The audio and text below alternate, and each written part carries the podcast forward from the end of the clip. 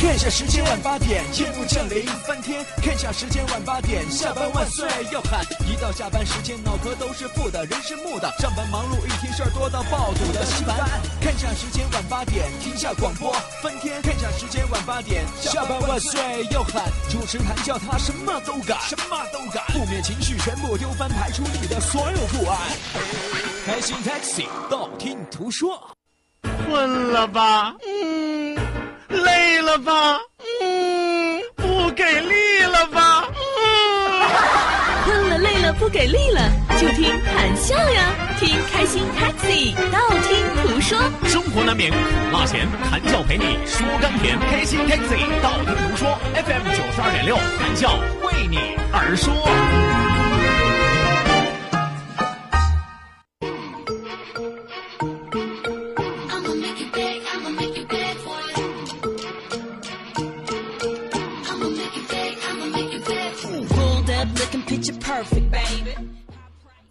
看惯了刀光剑影，尝遍了冷暖人情。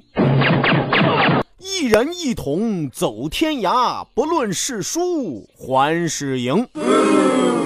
游遍了五湖四海，走遍了五岳三山。三寸之舌平是非，只求这天下平安。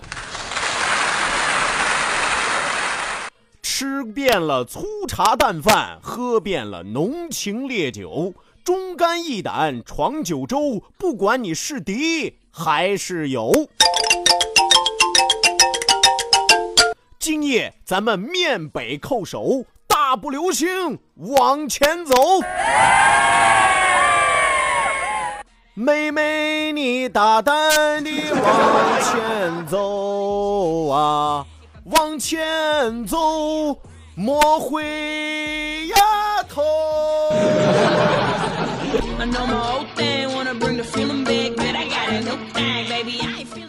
是吧？这前面说的是江湖英雄好汉的英雄气节，怎么到后来变儿女情长了？是吧？听起来跟小流氓调戏小姑娘似的。呃，上来和大家说的是什么呢？说的是谈笑啊，这半辈子的感受，是吧？啊，真吉利啊！这就给我自己定了性了，这就半辈子了，是吧？三十二岁半辈子，你都能算得出来一辈子有多长，是吧？做个形象的比喻啊，看惯了刀光剑影，尝遍了冷暖人情，是说这三十几年一路走来，也算是不大不小有所收获。一人一桶走天涯，不论是输还是赢，这一人一桶指的是什么呢？哎，有朋友说我知道，谈笑院喝酒一人一桶，就是说一个谈笑加一个扎啤桶。胡说八道啊，胡说八道！一人一桶说的是一个人加一个话筒。哎，一人一桶走天涯，不是说我是个饭桶啊。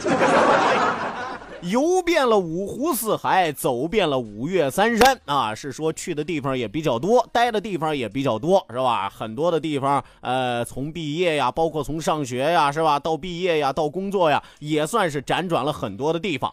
三寸之舌平是非啊，靠的是什么呢？就靠自己叽里呱啦啊，在这嘚不嘚啊，是吧？是吧？主持人的命根子是什么呢？主持人的命根子是自己的舌头，对不对？再加上自己的脑子。所以说，三寸之舌平是非，只求这天下平安。吃惯了粗茶淡饭，喝遍了浓情烈酒，说的是什么意思呢？我没钱，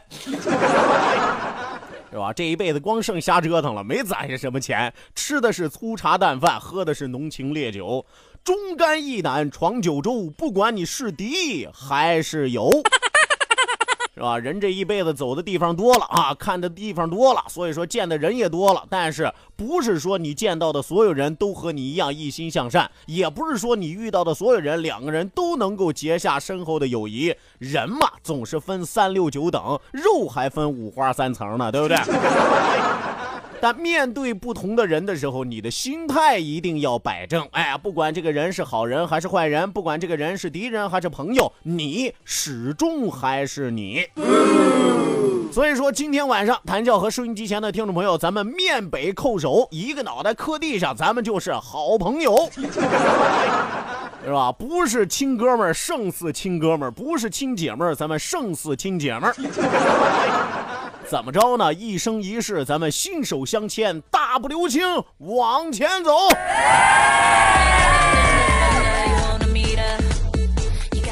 哎呀，说的这么有气势，我觉得就差一个结尾了。来，喝酒。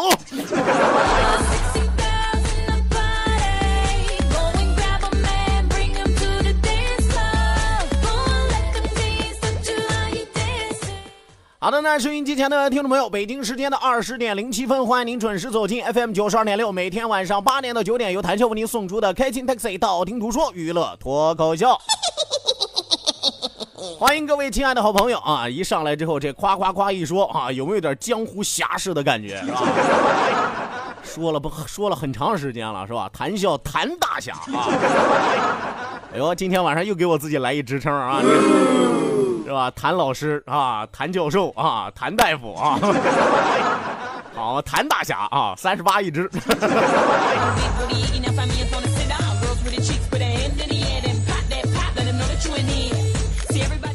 一说一乐个事儿啊，为的是和收音机前的听众朋友表明谈笑的态度。每天晚上上节目绝对是兢兢业业，只要能把您逗乐啊，我愿意把自己扒三层皮都无所谓。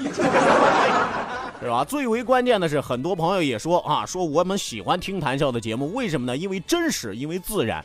谭笑曾经在节目当中说过这样一句话，我说我愿意把最原汁原味的脱口秀节目呈现给大家，因为我渴望得到的是最真实的反应。不管你听完了之后是哈哈大笑，还是听完了之后拂袖而去，我觉得这都是我愿意看到的。起码我面对的是一群真性情的朋友。哎最烦什么样的呢？是吧？最烦那种是吧？上来之后他也陪着你乐啊，你说他也笑啊，然后你说完了之后他就翘脚骂街，是吧？哎，听了半天，听了一个小时了，他自己咯咯乐完了之后啊，转头跟别的朋友说：“你说这是什么破主持人？这什么破节目？太脏了，是吧？” 哎，你说这是什么破节目？这是什么破内容？简直少儿不宜啊！那你听他干什么？是吧？也太后知后觉了。一个小时之前你干嘛去了？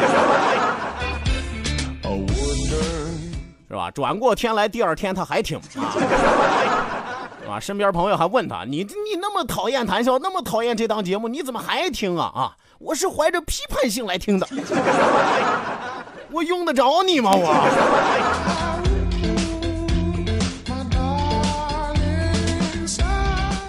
所以说啊，每个人都活得真实一些，每个人都活得简单一些，咱有什么都把话说在明面上。所以说，我们的节目就叫道听途说，想说您就说，想唱您就唱，在这儿千万别来那些假的、虚的，哎，过分的狂妄。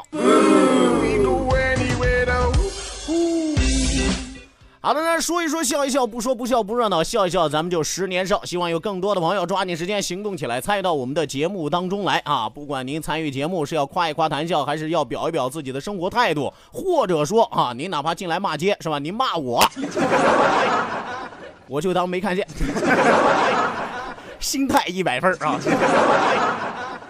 好了，那希望收音机前的听众朋友一定要记住我们的两处微信交流平台，此时此刻正在为您敞开大门，这也是您参与我们节目互动的唯一途径。那首先要记住的是我们九二六的公众微信账号 QDFM 九二六 QDFM 九二六。另外一处是谭笑个人的微信公众账号，谭笑两个字写成拼音的格式，特安谭喜奥笑，特安谭喜奥笑，后面加上四个阿拉伯数字一九八四，最后还有两个英文字母，一个 Z 一个勾，一个 Z 一个勾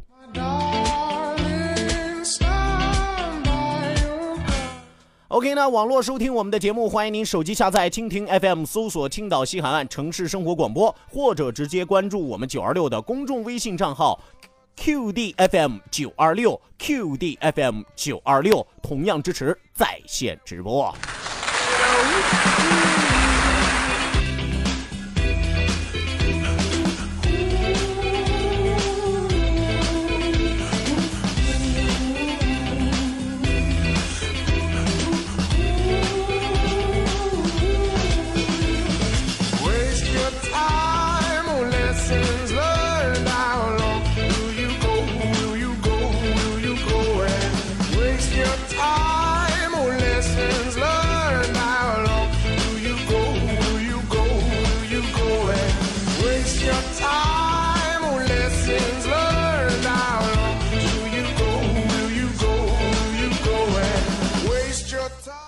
好的呢，好长时间没有为收音机前的听众朋友解疑答惑了啊。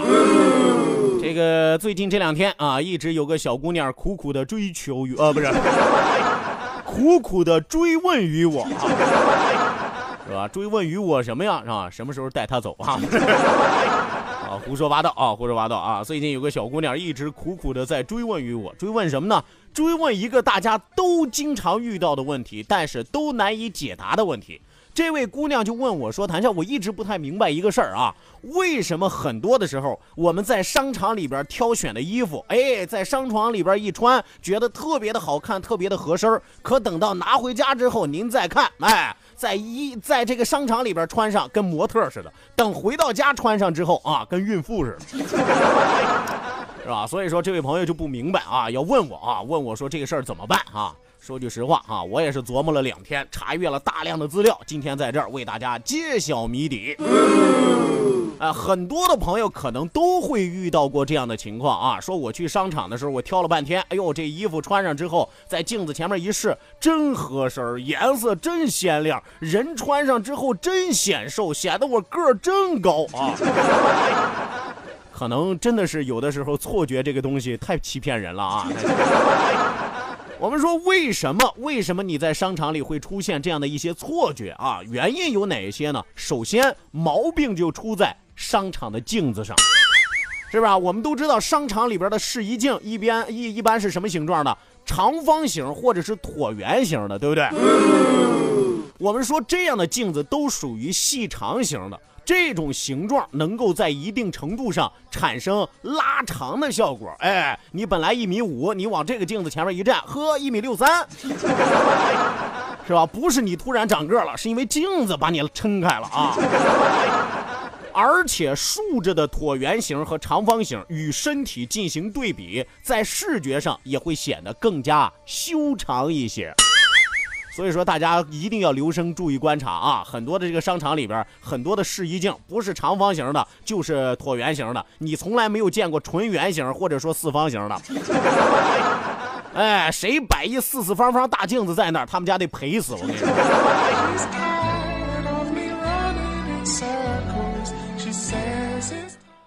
外一个问题是什么呢？这镜子虽然是长方形，虽然是椭圆形的，但是镜子的摆放方式也很关键。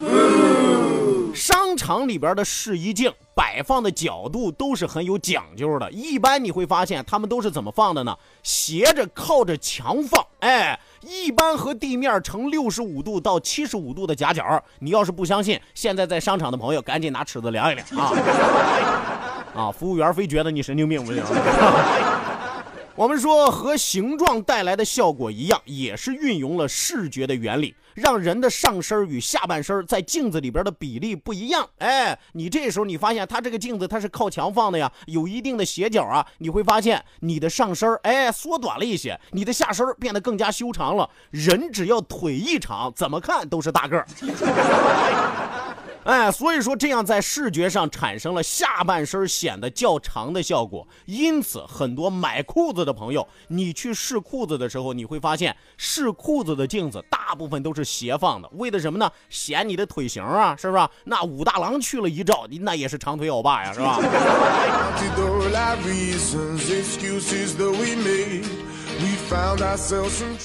说完了这镜子的形状和它摆放的位置，咱们再来说一说镜子背面的秘密。哎，有朋友说，谭教，我们照镜子都看前面，谁看背面？这背面有秘密，跟我们前面有什么关系，是吧？啊，你这我跟你说，镜子这就跟人一样啊，你内涵气质是什么样子，你外在表现出来就是什么样子。大家如果注意观察，你如果细心的话，你可以翻一翻商场里边的这些椭圆形或者长方形的镜子，你会发现它比一般的镜子的背面镀的银层更厚一些。我们说镀银是为了让玻璃能够反光，一般来说一面镜子一层镀银就足够了。但是商场里边的镜子通常会在背面镀上两三次的银。哎，这样镀银多了之后，厚了之后，反射的光就会成倍的增加，镜子当中的人也会更加的鲜活多彩。本来这个人昏昏欲睡啊，在这个镜子前面一照，光鲜亮丽，是吧？啊，就跟观音姐姐附身了似的，是吧？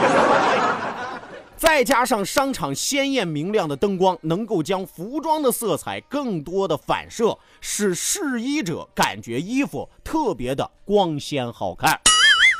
是吧？这光线一充足一饱满，再加上镜子一折射啊，强光的感觉更浓烈一些，跳跃感更强一些。那穿上之后啊，你都会觉得自己跟苏菲玛索没有什么区别啊，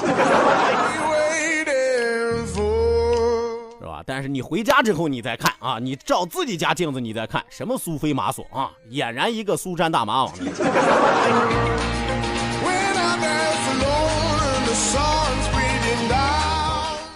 所以说，另外一个问题就是商场里边的灯光。一般商场会在试衣镜前面装一个射灯，通常是白色或者是黄色的灯光。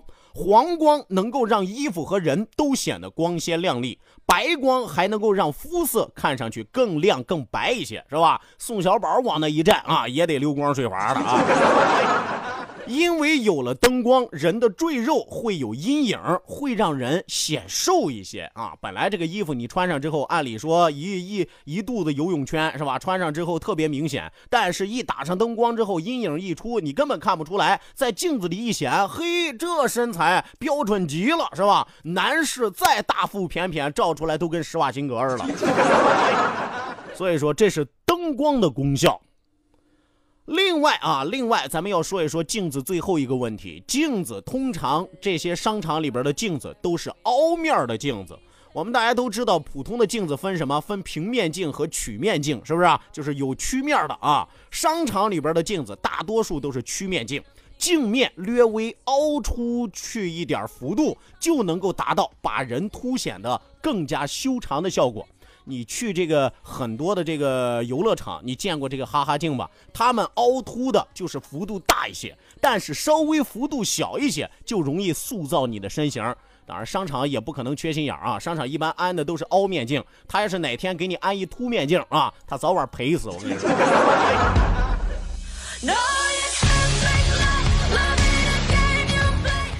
所以说，知道了商场里边这些试衣镜以及灯光不可告人的秘密之后，你就会突然明白，为什么我在商场里边那么愿意花钱，是吧？为什么我在商场里边买衣服买完了之后，我觉得那么称心如意啊？问题就出在错觉上。当然，有的朋友说，那这样的事情有没有办法可以规避？有没有更好的办法？那是不是说以后我们都不去商场买衣服了啊？可别，商场得宰了我，是吧？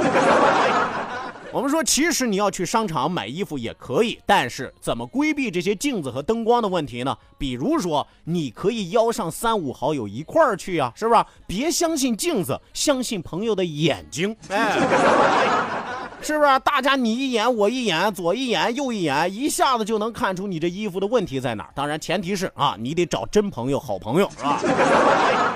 万一你找上三五几个损友是吧？不管你穿什么，都说长得好，都说穿的合身啊，那你倒了霉了，还不如看镜子呢，是吧？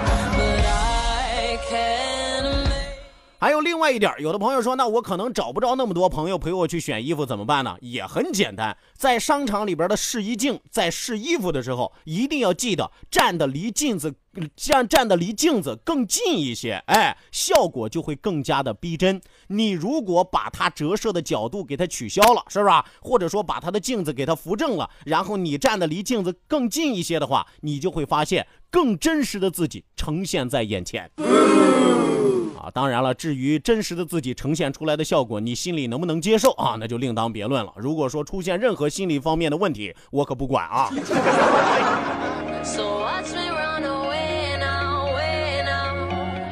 所以说，大家在挑选衣服的时候，一定要记住长住了眼啊！不但自己长住了眼，最好找多一些朋友帮你一块长眼。当然了，这里边还有很多技术含量的东西啊。谭教授今天晚上就为大家说到这儿，讲到这儿，是吧？我估计这我都已经上了商场服装店的黑名单了，我都。当然了啊，为什么我能了解的这么透彻？除了查资料之外啊，我自己也有过血的教训，是吧？上我家衣橱里边看看啊，超过百分之三十的衣服啊，商场里边能穿，回家之后就扔那儿了，是吧？都是钱呐！好的，那马上为您送出我们今天晚上第一时段的道听途说，打开历史的书，点亮信念的灯。道，万法自然；听天下大观，图风雨无阻。说说说说说说什么呀？到底说什么？我哪知道？听谈笑的呀。说谈笑风生，道听途说。说说道听途说。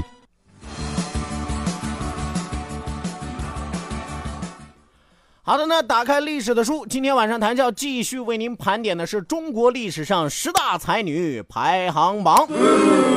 谁说女子不如男？那是万恶的旧社会啊！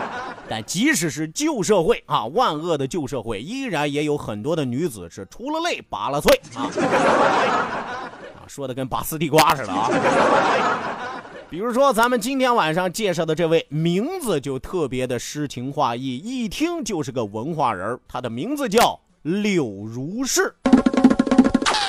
柳如是是一位女诗人，她本名其实不叫柳如是。我告诉大家，这个名是怎么来的呢？这个名是她文学气质修养而来。哎，她原名叫杨爱，她姓杨，她不姓柳，是吧？杨柳虽然是一家嘛，是吧？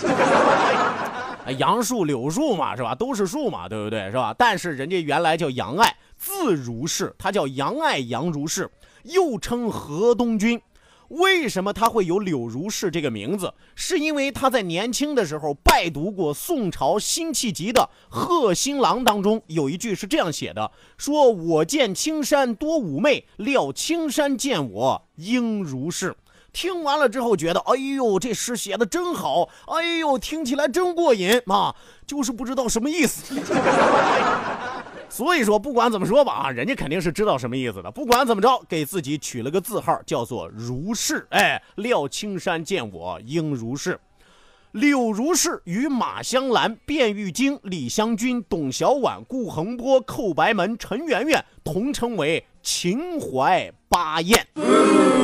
就说这八个娘，而不是这这八个姑娘啊，绝对是艳绝四方呀。后来柳如是嫁给了学贯天人、当代文章博之称的明朝大才子，哎，大菜子儿 是吧？嫁给了明朝的大才子，叫做钱义钱谦啊，钱谦益啊。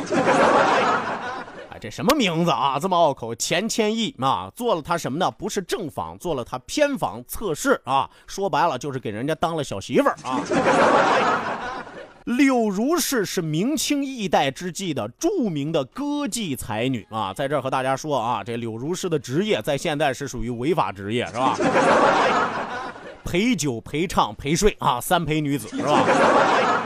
但是那个时候，我跟大家说啊，我曾经在原来的节目当中和大家说过，古代的那些青楼，最早的青楼那是文人雅士待的地方，而且青楼女子大部分啊都是能歌善舞，而且知书达理，最为关键的是人家还有文学修养。所以说，很多的文人墨客愿意去青楼是为了什么呢？和姑娘们切磋一下文学方面的东西。哎，不是说去了夸夸洗完澡脱衣服就睡，是吧？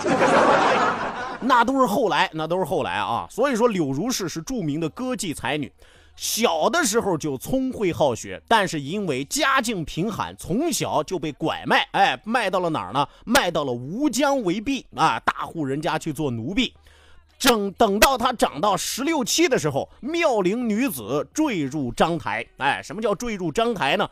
这个章台是什么意思呢？在汉朝的时候，长安城有章台街，这个章台街相当于咱们黄岛以前的这个武夷山路啊，啊，当然现在好了啊，现在好了啊。据说当时的章台街是长安妓院集中之地。所以后来的人就以章台代指妓院、赌场聚集的地方。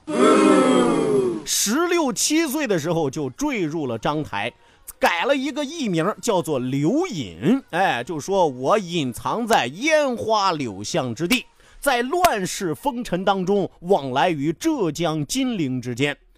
而且，即使是在青楼之中，他依然也没有忘记文学创作，留下了很多宝贵的文学作品，像什么《湖上草》啊，像什么《无影草》啊，像什么《尺牍》啊。除此之外，这柳如是还有着深厚的家国情怀和政治抱负。徐天笑曾经这样评价过柳如是：说其志操之高洁，其举动之慷慨，其言辞之委婉而激烈，非真爱国者本能也。什么意思呢？人家有高洁的情操，而且举止特别的慷慨，一点不像小女子。最为关键的是，言辞时而委婉，时而激烈。他如果不是真的爱国，根本不可能做出这些事儿。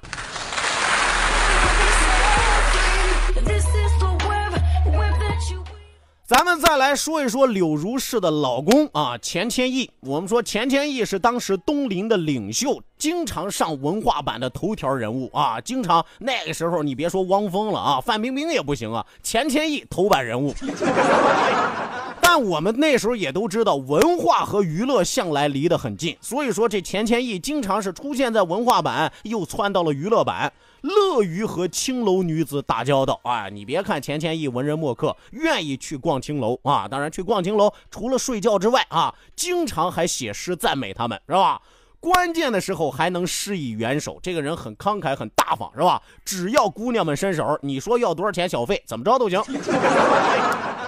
呃，他虽然最开始没有见过柳如是，但是先是被柳如是的诗给征服了啊。据说有一天去逛青楼，突然听到了一首诗，听完了之后觉得咂摸咂摸很有滋味说：“垂杨小院绣帘东，莺歌残枝未相逢。大抵西陵寒食路，桃花得气美人中。”哎呦，这钱谦益听完了之后，好诗啊，谁写的？是吧？妈妈出来了，我们这头版写的。哎呀，这钱谦益对最后一句是特别感冒，屡屡吟咏，哎，经常是念最后一句“桃花得气美人中”。哎呀，这个桃花到底是谁呢？所以说，在这个时候，他的心里就植下了柳如是的影子。后来，两个人因为千差哎千丝万缕的姻缘，哎，这柳如是最终哎和钱谦益走到了一块儿。但是那个时候封建礼数比较多，是吧？这钱谦益在当时也属于有头有脸的人物，你怎么能娶一个青楼女子？你这不是有辱斯文吗？但是人家钱谦益不管那个，是吧？我看好的，我就要把她娶回家，我愿意和她厮守终身，我不管她之前从事的是什么行业，三百六十行，行行出状元，反正我要拿她当媳妇儿。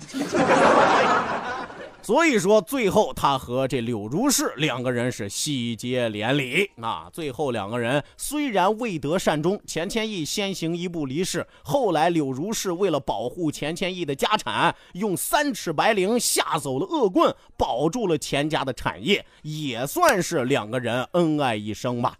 据说柳如是死的时候年仅四十六岁啊，死后葬于虞山佛水山庄。第一时段道听途说说到这儿，讲到这儿，稍事休息，谈笑马上回来。